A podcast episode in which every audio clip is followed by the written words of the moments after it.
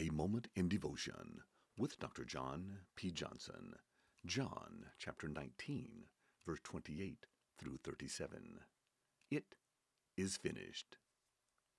After this, Jesus, knowing that all things were now accomplished, that the scripture might be fulfilled, said, I thirst.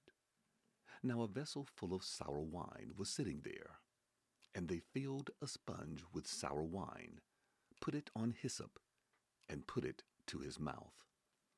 So that when Jesus had received the sour wine, he said, It is finished. And bowing his head, he gave up his spirit. Therefore, because it was the preparation day, that the bodies should not remain on the cross on the Sabbath, for that Sabbath was a high day, the Jews asked Pilate that their legs might be broken, and that they might be taken away. Then the soldiers came and broke the legs of the first, and of the other who was crucified with him. But when they came to Jesus and saw that he was already dead, they did not break his legs. But one of the soldiers pierced his side with a spear, and immediately blood and water came out.